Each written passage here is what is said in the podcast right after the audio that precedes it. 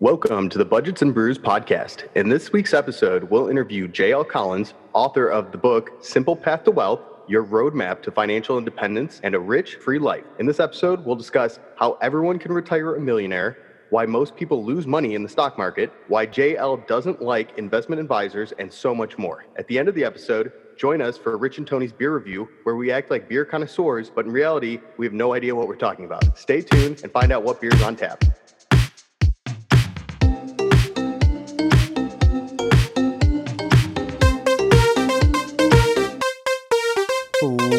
What's up, everyone? You're listening to the Budgets and Brews podcast with your host, Rich and Tony, where we discuss, chat, and ramble about this week's finance topic.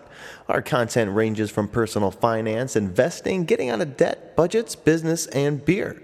My name is Rich, and this week's hot topic is The Simple Path to Wealth with special guest and author J.L. Collins. His first job was selling fly swatters door to door and picking up empty pop bottles to turn in for two cent deposits at eight years old. His first job was in an ice cream parlor paying $1.25 an hour. His other jobs he had as a busboy, dishwasher, grocery bagger, mail clerk, landscaper, and moving into his formal employment, he was the investment officer, a publisher, senior manager, and senior executive. Throughout this, he was growing revenue and profitability, integrating acquisitions, launching new products, developing and implementing business plans, and creating market strategies. These opportunities led him to see and explore over 40 different countries. Since then, he has created blog dedicated to his wife and daughter and has appeared on podcasts such as Bigger Pockets, The Mad Fientist, and Earn and Invest. He has presented at talks at Google and has written interviews with individuals such as Mr. Money Mustache. He's also the author of The Simple Path to Wealth. So without further ado, author J.L. Collins, welcome. Well, thank you, and thank you for the wonderful introduction. It's uh, it's an honor to be here. It is our honor to have you on the show. I'm super excited for this, and I was telling you before, uh, your book uh, definitely has changed the way I think about finances and my overall uh, depiction on life. So, thank you so much. I want to start off by talking, and we're going to sort of dissect your book a little bit, pull out a couple chapters in there, and talk about the content which is inside there. And the first thing that it's a sort of powerful punch to me when I was reading it was the beginning, and this is the beginning uh, number two, part of your book, it's the monk and the minister parable. And I was going to see if you can speak a little bit about this and how it resonates with you and your sort of your creation of writing that. So that that was not only is that uh, in the very beginning of the book, it was the very first blog post I wrote or or published on uh, on my blog way back in 2011. Uh, the Monk and the Minister is a parable I came across, and it's a pretty short one. And in brief, uh, these two childhood friends who meet after decades uh, into their adulthood, and over the years, one has become a wealthy, uh, prominent uh, minister to the king, and the other has become a very humble monk. And they're standing on the street, catching up with one another, and and the minister can't help but notice that his friend the monk is in tattered clothing and is carrying a begging bowl and and what have you. And, and at one point, wanting to help the monk, the minister says, You know, if you could learn to cater to the king, you wouldn't have to live on rice and beans. To which the monk replies, If you could learn to live on rice and beans, you wouldn't have to cater to the king. And that's always struck with me. And I think all of us fall in somewhere in, on that spectrum. Uh, I, I think I lean a little bit towards, I'm certainly not a monk, but I, I lean a little more towards that direction. And the key lesson, of course, is the less you need, the freer you are. And I think that that is big in today's society because everyone's trying to better themselves. I relate to this because if you can sort of learn to live off of the necessities and you can put some savings aside you're going to be just okay. You don't need to be out there, you know, having the millions of dollars of jobs. So I, I, I resonate with that because that's sort of how I live my life. Yeah, I, am kind of a fan of Stoic philosophy that basically says you shouldn't be attached to anything, but at the same time, you should work hard and strive to take advantage of, of all of the, the gifts you may have been blessed with. And uh, I think the two are not mutually exclusive. Uh, certainly, anybody who, who, whatever talents they have, they should. Uh, work hard to develop them. And mm-hmm. if some of those talents lead to making large amounts of money, that's that's a fine and, and wonderful thing. It's just, I think, being aware that that, that alone is not the goal. And right. the most important thing you can buy with that money is your freedom. And moving right into now, this is chapter one of the book debt, the unacceptable burden. My question is why were you opening the book with this, having debt in the first chapter? And do you think eliminating debt first is paramount in someone's journey to financial independence? There's an interesting story behind why that, that chapter exists, but I'll start by saying that you can't begin to build financial independence if you're dragging debt around like a ball and chain on your on your ankle. I suppose you can begin, but you you make it's like trying to run a marathon with that ball and chain. You should make your life a whole lot more more difficult. Originally, that chapter wasn't in the book, and it was my editor who insisted that it should be that I should write a chapter about debt. And I was very reluctant because, candidly, I have never had debt uh, other than mortgages when I bought houses, and even those I tended to pay off pretty quickly. I've never even had a car loan. So debt has never been an issue for me. It's never been a problem for me. And I, I said to Tim, I, you know, I just I don't feel comfortable writing about something I don't have mm. experience with. Uh, he, as it happens, had struggles with debt, which is why he thought it was such an important thing. And we went back mm-hmm. and forth on it. And finally, I said to him, "Well, I'll tell you what. If you write an outline of what the chapter ought to look like, I will I will write the chapter based on on that. And that's exactly what we did. And uh, that's how the chapter came to be. It, it also uh, became a post on the blog, and it's one of the more popular ones in both cases. People you know people relate to it because a lot of people do struggle with that. And i think sort of what you were saying is you didn't really have that feeling of oh what is this debt sort of like? Because i never had it before. But i think in average america everyone sort of experiences that. And i think it was great to sort of throw that in the beginning because when i saw that i was like oh that's definitely intentional because you need to lift that burden before you can sort of start getting your mind right, right to sort of see other opportunities and whatnot in front of you. And you know dave ramsey a big component of smash smashing debt out there. His right in his baby steps, like number two is get rid of all debt. It's safe for that emergency fund and then throw everything at there because once that's free, now you can sort of see what else is out there for you to sort of invest in to grow your wealth. You know, it's interesting as I started writing the blog and the book evolved out of the blog, because I didn't have any experience with debt, my idea of starting at ground zero was at ground zero. You you mm-hmm. had neither debt nor investment and it, it, you know took some learning on my part to realize that a lot of people are starting below water. And you know you have to you have to overcome that. And i even i even say at one point that uh, you know that's very hard for me to understand because it's so has always been so repellent to me. It's like being covered with leeches with blood-sucking leeches. And what really is horrifying to me is how in our American culture, we kind of have this idea that carrying large amounts of debt is normal. It's like saying walking around covered with blood sucking leeches is normal and you shouldn't worry about it. In my world, you should take out your sharpest knife and scrape the little bloodsuckers yeah, off. As graphic as that is, I mean, it can sometimes feel that way. Me personally, I've never uh, had a large amount of debts, but as we talked about, you know, many Americans do and it kind of seems like uh, going the traditional college route it's almost unless you have some inheritance or, some wealth built prior to going to college it's almost expected that you're going to have to take out big student loans and you're going to have this debt to repay so um, that's something definitely most financial uh, professionals will advise on is taking care of that debt first before you start working on building those those asset columns and up and, and things of that nature yeah, here's the good news though. If if you are carrying for anybody our listeners who are carrying a large amount of debt and you take it on and you start paying it off, that's going to obviously require that you divert part of your income into paying off that debt, which of course means you can't spend it. Um, and that's going to be a, a, pretty difficult adjustment for most people. And it's probably going to take months or maybe even years to, to blow out the debt doing that. That's all the bad news, I guess. But the good news is that if you do that, once the debt's gone, you now have this discipline of diverting money from spending, in this case to debt. When the debt, you don't have the debt anymore. It's a short step to now diverting that money to investments and building your wealth wealth and buying your freedom. Yeah. So in in a way it's if you have debt, it's a bad thing, but it can be a good training ground as you get out of debt for the discipline of diverting money and into investments. Maybe that uh, discipline can help you retire a millionaire. So, can everyone retire a millionaire? Is the title of chapter three in your book.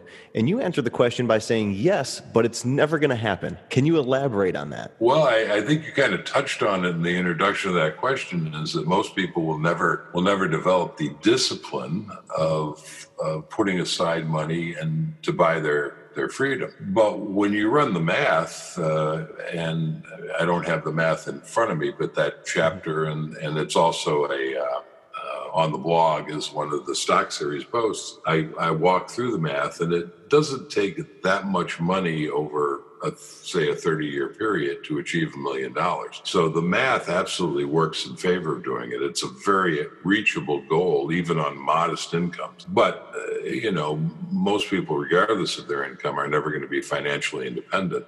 Right. Uh, sometimes, in large part, I think, because most people will never realize even that it's an option. They will have never heard of it. And then for those who do hear that it's an option, it's still, you know, it takes some effort and it has to be a priority for you. And over the long run, as you were mentioning and alluding to, at 30 years, 40 years, you know, the earlier you start, the better. Yes, optimal time. But in chapter seven, the market always goes up. In this chapter, you talk about the market going up over a long period of time, as well as it being self cleansing. And so, can you explain what self cleansing means? And then also to someone new to investing, what do you mean by the market always going up? So self cleansing is a term that I coined, and I'm I'm very proud of it. When it takes a little bit of, of explanation, I suppose, but I recommend buying index funds. And what an index fund is is simply a fund that buys every uh, stock, every equity uh, in a given index. So, for instance, the S and P 500 index tracks the 500 largest companies in, in the United States that are publicly traded. And that index buys proportionally all 500 of those companies. It doesn't try to predict which you're going to outperform or, or underperform. My preferred index is the total stock market index, and specifically VTSAX, which is a Vanguard fund that buys the total stock market. And that's about 3,600 companies companies. What self cleansing means then is some of those companies are going to prosper and do well, and that's what's going to drive your investment up. That's what drives the market up. And some are not. Not all companies succeed. All companies have a have a life cycle, just like humans do, and even the successful ones eventually fade. Uh, you know, we you can go back to the Nifty 50 in the late 60s, early 70s, and you know, you see companies like Xerox and Kodak and that were powerhouses at the time mm-hmm. Eh, that, that have sort of faded away. That will happen to all the companies today. But as that happens, if things get bad enough, they fall off the index. But new exciting companies that have been started come onto the index. And that's the self cleansing that I'm talking about. And the good news in that is that while some of those companies that you own in the index will fail, uh, they'll probably drop off the index before they go to zero, but they can drop pretty dramatically. They can never drop more than 100%. But the companies that are prospering can increase 100% or 200% or 5,000 or 10,000. So the upside is unlimited, whereas the downside is, is very limited and, and they get peeled off. That's one of the things that drives the market continually up. Now, let's be clear that's not a smooth trajectory. The market is a wild and crazy ride. We've certainly seen that this year, where the mm-hmm. market is back up to setting new highs now. And a few months ago, it was plummeting 35%. So it's a wild ride, but overall, trending, it continually goes up if you're investing for the long term. And that self cleansing is part of how that happens. As long as the US remains a viable capitalist economy, that will continue. And so you're really betting that the US is going to continue to be that viable capitalist economy. And of course, there are people who don't believe that's going to happen. And then you don't want to follow my advice. You're probably building a bunker and stocking the canned goods. When you said that in the book, that was my aha moment when you sort of s- described what self cleansing was. And I was like, oh, that makes sense. And I guess I sort of compare that to almost active management with mutual funds, where they're trying to pick those stocks and project those companies that aren't going to do good and they might pull them quicker or they might put a company in there sooner. And it seems like with the index, it's almost like an, an algorithm. It's, it's automatically, it's self cleansing. They're washing out the old companies that are doing poor and they're putting in those new ones. That's where you're saving some of that money where you're not paying that active manager to guess and pick and choose, but the market's going to do that naturally. It seems like right. And you know, when you have an active manager, an active manager does exactly what you described, and mm-hmm. you pay for that. Those fees, uh, they may seem modest uh, at one or two percent, but over time, those those are a huge drag on on your returns. If that wasn't bad enough, and of course that means that it, those fees have to be accounted for for the manager to outperform the market. And why hire one if they're not going to outperform the market? And the fact is that very, very few managers outperform the market, something like over a five year period, maybe 15, 20% do. Mm-hmm. Over a 30 year period, it's less than 1%. It's yeah. statistically zero. People always point to Warren Buffett, you know, as the outlier, Peter Lynch. There are a handful of, investors that have outperformed over time, but right. the reason we know their names is the same reason you know who Muhammad Ali, Ali is. I mean, mm-hmm. not everybody can get in a boxing ring and and do what Ali did. And it's silly to think that as an investor, you can get in the ring and do what Warren Buffett or Peter Lynch have done. What I love about that chapter is the chapter that follows it. So we just talked about the market always going up, and maybe why it does that is because of the self cleansing. But now chapter eight is why most people lose money in the market. So I don't understand it. Which one is it? So that, that's my question. Which one is it? That seems condescending. Is how is it always going up, but most people lose? So Warren Buffett actually, as there's there's some video clips out of Warren Buffett giving a great answer to that that question. And uh, basically, in the interview, he, he, he says, you know, if you look at the last century, at the turn of the last century in 1900, the market stood at 66. It closed out that century in 1999 at 11,000 something. He said that's an amazing run over over a century. How does anybody lose money in a market that does that? And the answer is they try to dance in and out. They try to time the market. They try to outsmart the market. And that is a loser's game for sure. Nobody can do that. Now, how do I know nobody can do that? That's a that's a pretty pretty bold claim. Well, the reason I'm confident that nobody can do that is that would be the ultimate superpower. If you could really reliably time the market, and I'm not just talking about guessing it correctly once or twice. I'm talking about reliably being able to time the market, you would be far richer than Warren Buffett and far more lionized. I mean, it would be the ultimate investing superpower. Uh, I actually did a, a series of posts a number of years ago inviting my readers on the blog to predict what the market was going to do in the coming year. And then at the end of the year, I'd report back and I would abuse them for having failed. I'd give out awards for the people who came came closest. And it's it's a sobering exercise.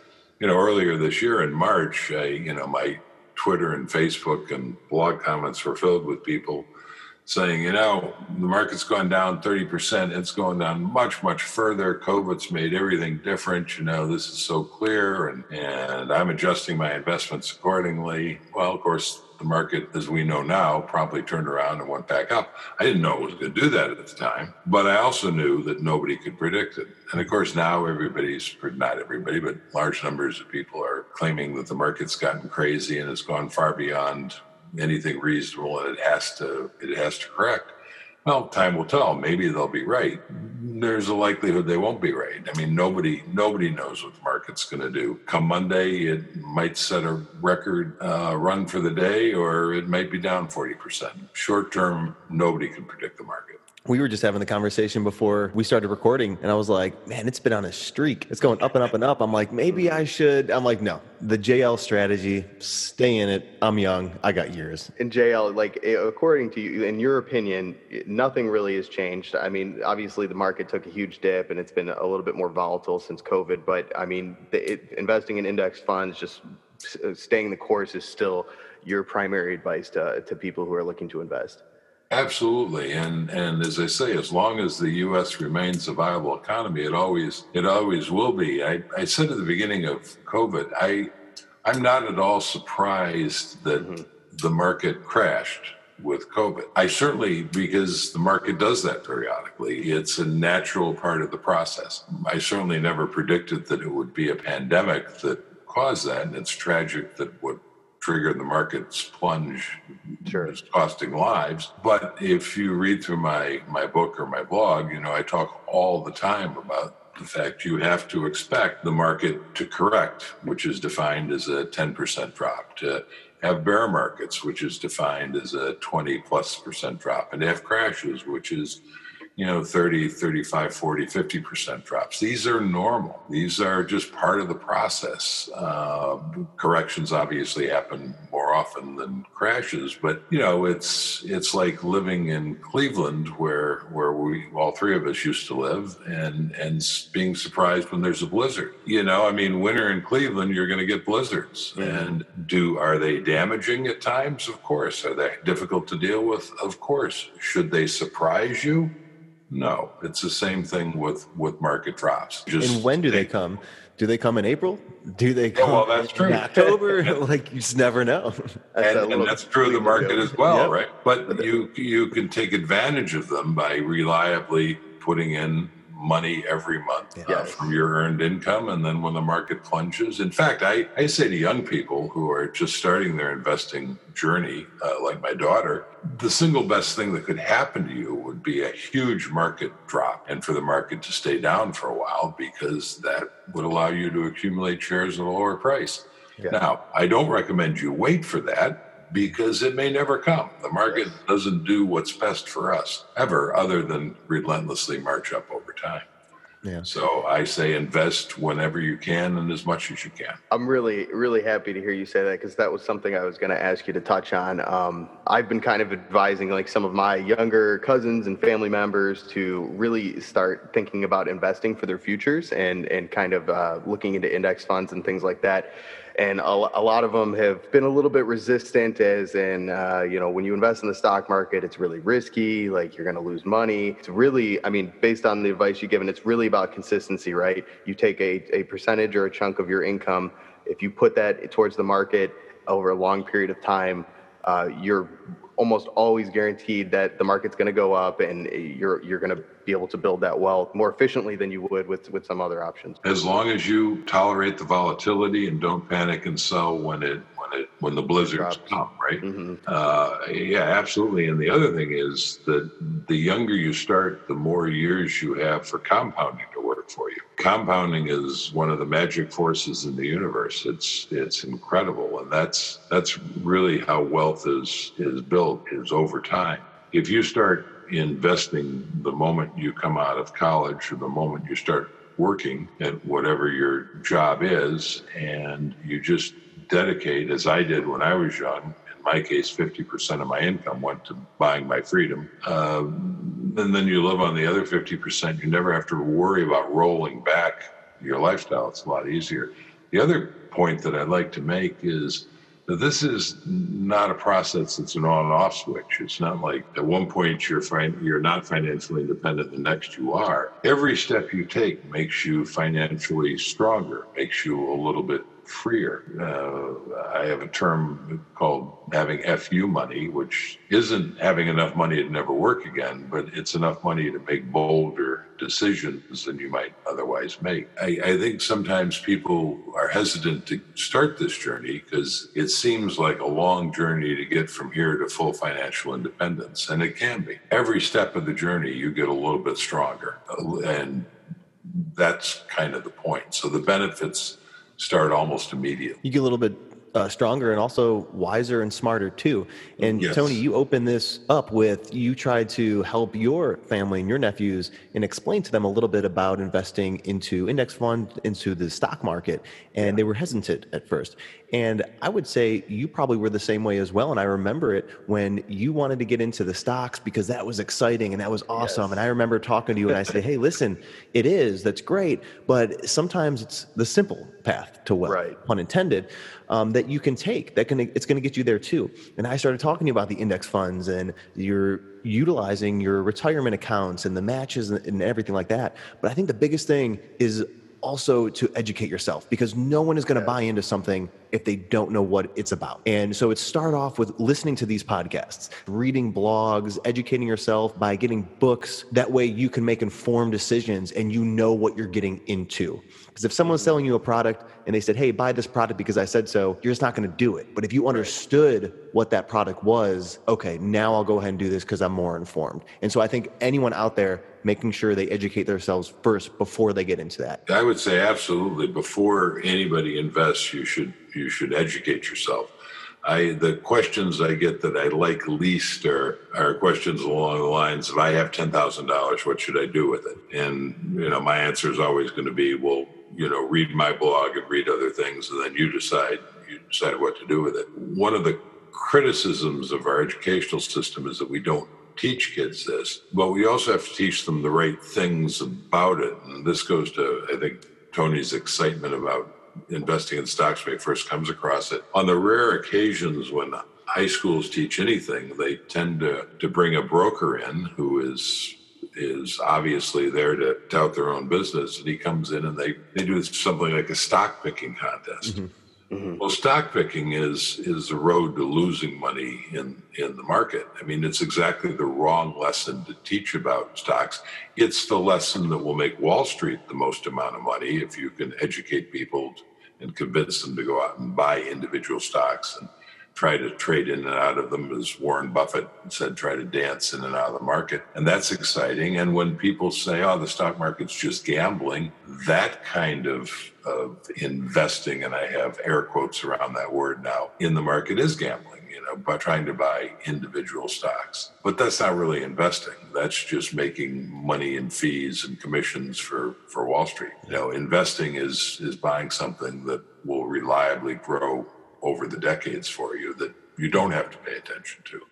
So, moving into chapter 23, why I don't like investment advisors. And we talked a little bit about this before, but now maybe go into a little bit of detail. My question is why? Because a lot of times what we're told I feel like when we're in school or when we're starting to get involved in investments is, oh, go talk to a financial advisor. And there's so many of them. You know, we are getting marketed all these different companies, whether it's there's Schwab, there is Vanguard, there is Edward Jones, there's JP Morgan, the banks have advisors there. I would just feel like if I didn't know anything about this industry, well, that's the route to go is go talk to somebody and, you know, they're in it. So wh- why don't you like them? There are a lot of problems with with investment advisors. Let's start with the with the idea that Rich, just as you were describing it, it's a very confusing term. I mean, it, it there are lots of people who claim to be investment advisors from all different directions, and some of them are no more than insurance salesmen trying to sell you whole life insurance policies, which are probably not something anybody should bother with. All investment advisors are put in an awkward position because what's best for them is not necessarily or even commonly what's best for the client. There are certainly honorable investment advisors out there. It's just how do you find them? How do you find the few that, that meet their criteria? And even if you find one who's knowledgeable and honorable. Again, there's always a conflict of interest. Let me give you a simple example. Suppose you're sitting down with your investment advisor. I say, Tony, um, you know, I'm thinking about paying off my mortgage. You know, you're the professional here. What do you think I ought to do? Well, that's an interesting question, and there's no simple answer to it, and it's very situationally driven. So that might be a great question to put in front of an advisor, other than the fact that if the advisor tells you to pay it off, they're hurting themselves because if you owe $100,000 on that mortgage, you're going to have to take $100,000 that your advisor is currently managing, making a an advisory fee on, and give it to the bank to pay off the mortgage. That means if your advisor tells you to do that, that advisor is also telling you to do something that is hurting them. And so, how objective can they be? And especially when it's a question like that where maybe it could go either way. It takes a saint to put somebody else's needs in front of their own consistently. And financial services is not a field that typically attracts saints. That's just a couple of the reasons I'm uncomfortable with them. The other thing I would say is that by the time you know enough to find the right investment advisor, somebody who's knowledgeable and ethical, by the time you've educated yourself enough to be able to do that, you might just as well educate yourself enough to do it on your own because effective investing really is the soul of simplicity. Now, why doesn't it feel that way? Well, it doesn't feel that way because Wall Street intentionally goes out of its way to make it seem very complex.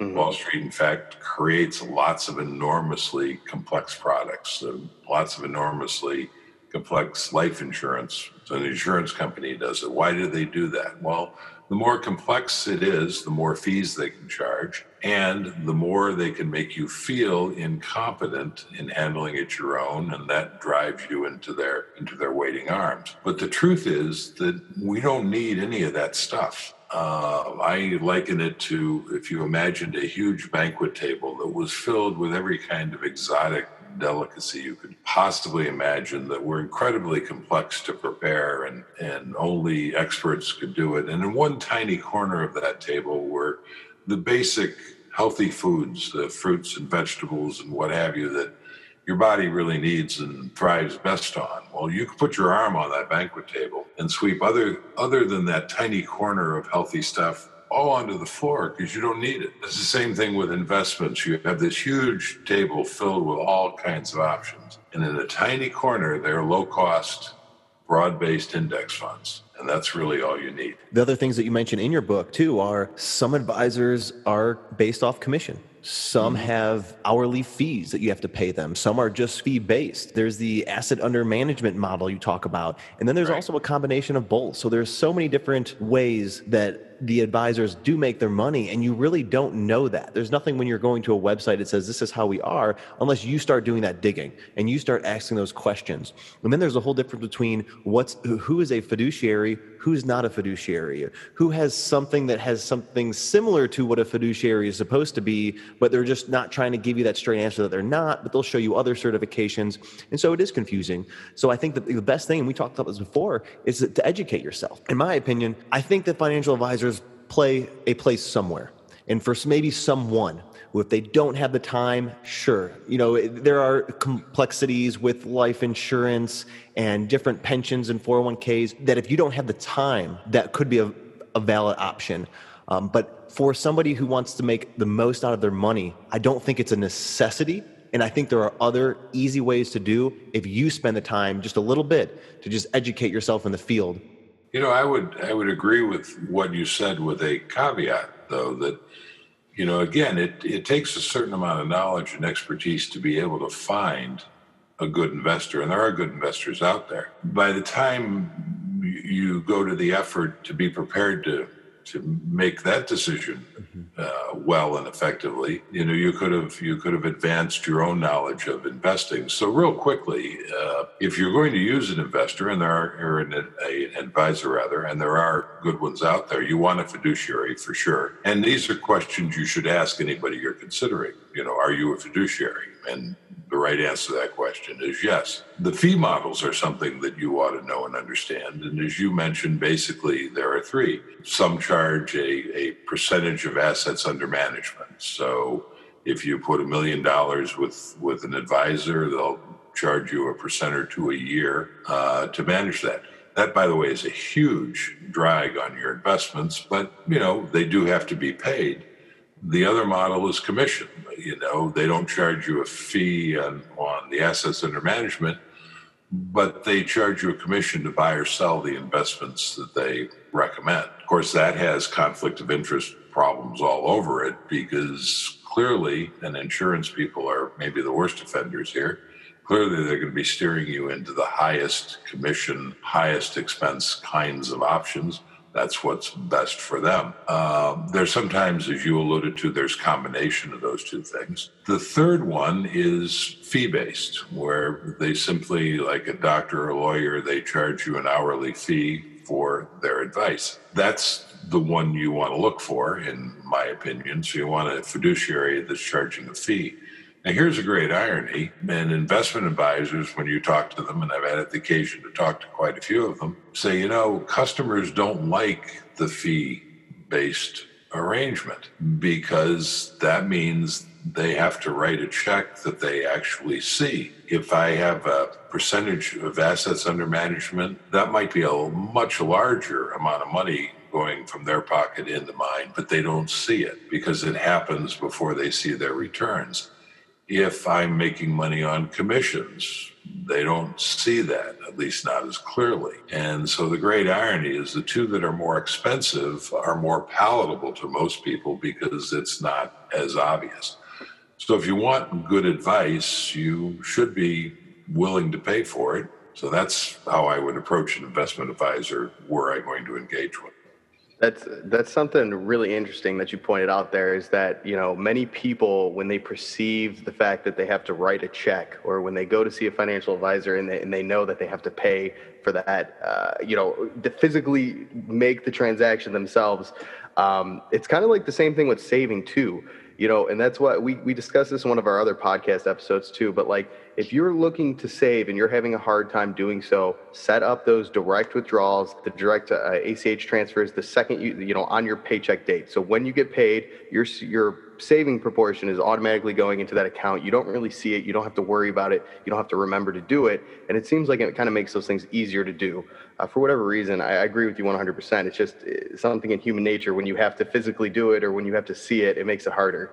One question I wanted to ask you specifically, and you do cover this in your book in chapter 26 why I don't like dollar cost averaging. I think mm. that a lot of advisors, a lot of financial gurus, and I read it all the time, I hear it on podcasts, especially when they're talking about automating your finances, is to dollar cost average and why that that's important. I want to hear from you.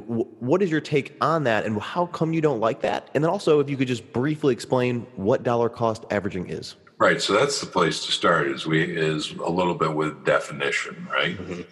So when I say I don't like dollar cost averaging, I'm referring to how to invest a lump sum that you come into. So you have an inheritance, you sell an, an asset of some sort, you you saved a chunk of money in a savings account and how, how, how to deploy that. That's the scenario where I don't like dollar cost averaging. The scenario that I was just talking about with Tony, where you automate your investments, is a form of dollar cost averaging, right? Every month you're taking a portion of your uh, income of whatever you earn and you're investing it. That is, I suppose, by definition, dollar cost averaging.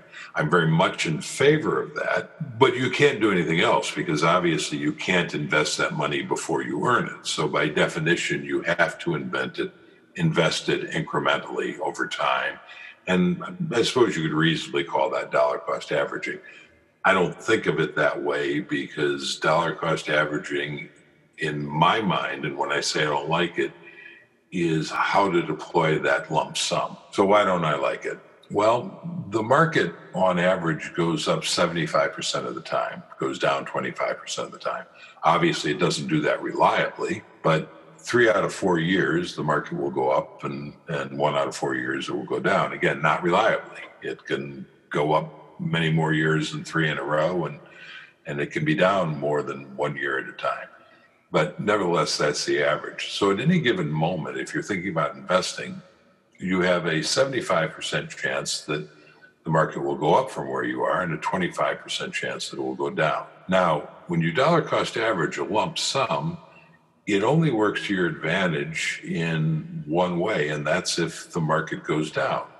Because then each time you invest, you're buying more shares for that money. But there's only a 25% chance that that's going to happen. More commonly, the market will either stay flat or go up. If it stays flat, that just means you've delayed getting the benefit of being invested. If it goes up, it means every every month or whatever the time period is, you're paying more for those shares. So the odds are against you benefiting from dollar cost averaging over that period of time. The reason people are drawn to dollar cost averaging is fear. And the fear is I have $100,000 I've saved. It was difficult for me to, to save that money. It was a long process. I don't want to lose it. I'm afraid that if I put it in the market today, tomorrow will be the day that it drops 40%. No question, that's possible probably unlikely, but possible. And that, no question, would make for a really bad day. But understand this two things. One is that let's suppose you take, let's call it $120,000 to make the math easier. Sure. You take your 120,000, you say, I'm going to I don't I don't want to drop it all today because tomorrow it might drop 40%. I'm going to put it in 10,000 a month over the next 12 months. And let's suppose you do that. And a month 12 you you send in that final check and you kind of brush off your hands and say job done and the day after that is the day it drops 40%. You haven't really avoided the risk. You've only delayed it. The second thing to think about is anytime you're invested, you're always at risk of tomorrow being the day that it will drop 40%. And just as we talked about with blizzards in Cleveland, someday that will happen because that does happen. That's something you just have to you just have to live with. So dollar cost averaging will will likely mean you're going to pay more for those shares getting in. And it really doesn't defend you from from the risk you're trying to avoid. That's why i don't like it. Now having said all that i realize that psychology plays a role that psychologically it can be very difficult to take that 120000 and put it in place all at once. And if the only way you can get yourself invested is to dollar cost average your way in, long as you understand that you're probably doing something that mathematically is going to work against you, then you know you have to do what you have to do. And and JL, one thing that you've done that a lot of people cannot do is it seems like you've taken the emotional aspect out of it completely because I don't think if I had a hundred thousand dollars I could put it all right into index funds like that that just seems so hard to do and I would much rather break that down to five or ten thousand dollars a month going in it just feels, from a psychological standpoint, even though the numbers, it makes no sense. From a psychological standpoint, it makes me feel more safe. As I said earlier in our conversation, when it comes to investing, emotions are your enemy. Emotions are what you make you panic and sell when the market's down. Yep. You know, or emotions are what make you panic and sell when the market is up and you're afraid it's going to drop. And as our friend Warren Buffett pointed out, you know, the last century the market went from 66 to 11,500 or something, and hmm. people still lost money in it because they tried to dance in and out. That's the emotional thing. So the more you can drive emotion out of your investing decisions, the better off you are. Another thing, as long as I'm on this particular soapbox, sure. that I cringe at is when people say, well, you know, I, I still want to stock pick because it's fun so I'm gonna I'm gonna set 10 percent of my I'll put 90 percent of my money in investments in in indexes like you tell me I should JL, but I still want to play, so I'm going to take 10 percent and play. To me, investing is not playtime. You know, there yeah. are other ways to play. Investing is is serious stuff. You shouldn't invest to entertain yourself you should invest to make money. I, it seems to me that if you agree with me, the optimal way to make money investing is index funds, then why would you not do that with 100% of your money? Uh, and on the other hand, if you disagree with me and you think you can pick individual stocks, then why would you screw around with index funds? I mean, I right. think you're wrong about that. I think you're taking a huge risk, and you won't know, by the way, until 20, 30 years from now, sure. whether you're right about that. If that's really what you believe, then then you should be picking individual stocks. But this idea of taking a portion to play, you know, I don't know. Yeah. yeah. Take your grand and go to Las Vegas and that's what I was going to say. I wonder if the odds are better just playing uh, the roulette wheel once a month or something like that, uh, better yeah. than picking the, the winning stocks. But we definitely covered a lot of information right here. Yes. And it's so beneficial to anyone who has made it this far, listened to this podcast. And I encourage you, there is so much more in the book. We just cherry picked a handful of chapters. We stopped at 26, and I think there's like 30 something, 32 or 33. Uh, I, I, encourage you, I will link the book to the show notes. We are not affiliated anyway. We don't make money off this. It's just something to, to educate yourself. And once again, it is the simple path to wealth. It's the simplest way I feel that I've learned to start investing and taking that leap into that world. So thank you so much, JL. And is there anything else that you want to add that we haven't covered or you want to talk about? Oh, I tell you, I mean, as you say, we covered a lot of ground, and there's nothing specific that I can think of, Rich. But it's it's been a lot of fun chatting with with you and with you, Tony, and and hopefully uh, your listeners enjoyed as much as I have uh, hanging out with you. Thanks so much. We well, really yeah, thank you very it. much for being on. We really appreciate it. Thank you for the invitation. It was fun. Now let's splash right into Rich and Tony's beer review. Don't forget, you can check us out on Facebook and find a link to our Budgets and Brews website where our beer reviews will be available. Also on our Facebook page, we give away Budgets and Brews apparel every month, so don't miss a chance to win some free gear. Once again, this means nothing since we do not know what we're doing. Please use our lack of knowledge for your entertainment. All right, and for this week's beer, we'll be reviewing the Sam Adams Oktoberfest. Remember, we use a scale of 1 to 100, 1 being the worst beer we've ever tasted, and 100 being the best. Let's see, the Sam Adams Oktoberfest. It comes in a nice bottle. Uh, it's got a nice orange, I guess like it's an orangey logo on it. Just says Oktoberfest with uh, Mr. Adams raising a a brew uh, to us. Yeah. So let's, uh, I guess we'll go ahead and jump right into the pour and head retention. So this is out of Crack it in. 15. Cheers. All right, here we go. Remember, 45 degree angle with the pour. Uh, If you want to get all that head, nice good pour here. I'm having Oh, trouble getting my. I think this is the first time I've ever had a good head. Now the audience can't see this, Good. but um, it it actually foamed. It actually foamed at the top, not too much. This is actually perfect. It wasn't a lot. Uh, it's rescinding a little bit. It, the retention looks great for me. Um, I'm going to give it out of out of my 15. It wasn't overwhelming. Uh, 13. All right, nice. Uh, my pour was pretty good. Um, I think I. I think I uh, gave too much of a splash there because I have like half beer, half foam. But the foam is staying there; it's not going away. So Mm. the foam retention looks really good. I think if I would have poured it better, it would have been uh, a better experience. I'm gonna give it a 12 out of 15. Okay, and the appearance and color, and this is out of 10. This looks del- I don't know, delicious. We're not even on taste, but it's a malty, brownish, but a clear brown. Like I can see through it. Um, it's just the perfect type of brown to the eye.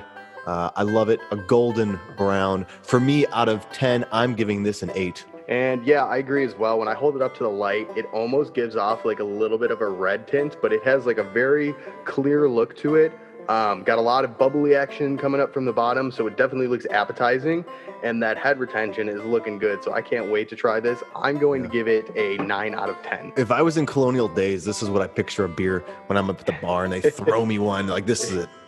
So, the smell. Okay, this is out of 20. Get a waft. Ooh, Okay. All right. So um, it it smells like a typical beer. I don't Yeah. Think of anything Octobery or acorns or leaves or anything like that. It just smells like a strong, decent beer and um, not not overpowering strong, but just like a solid beer. Nothing Yeah. too crazy. So I'm going to go 15. 15 out of 20 for me. All right, 15 for the smell. For me, I I don't know if it's because I didn't chill my mug this month, but when I smell it, it smells like beer. Uh, nothing special at all. I, it's not a, it's not a very bold smell, so you kind of have to like try to find it. Uh, I'm gonna give it a 10 out of 20. Not not super impressed. Okay. And now our favorite part is the Yes. taste, and this is out of 30. Let's go. Get in there, Rich. Let me know what you think. Big old gulp. Mm-hmm. Savor that taste. Oh, that's good. Oh yeah, Sam is makes nice. a good brew. It is not. It is not like strong or powerful, or like it tingles the throat. It's super, super smooth.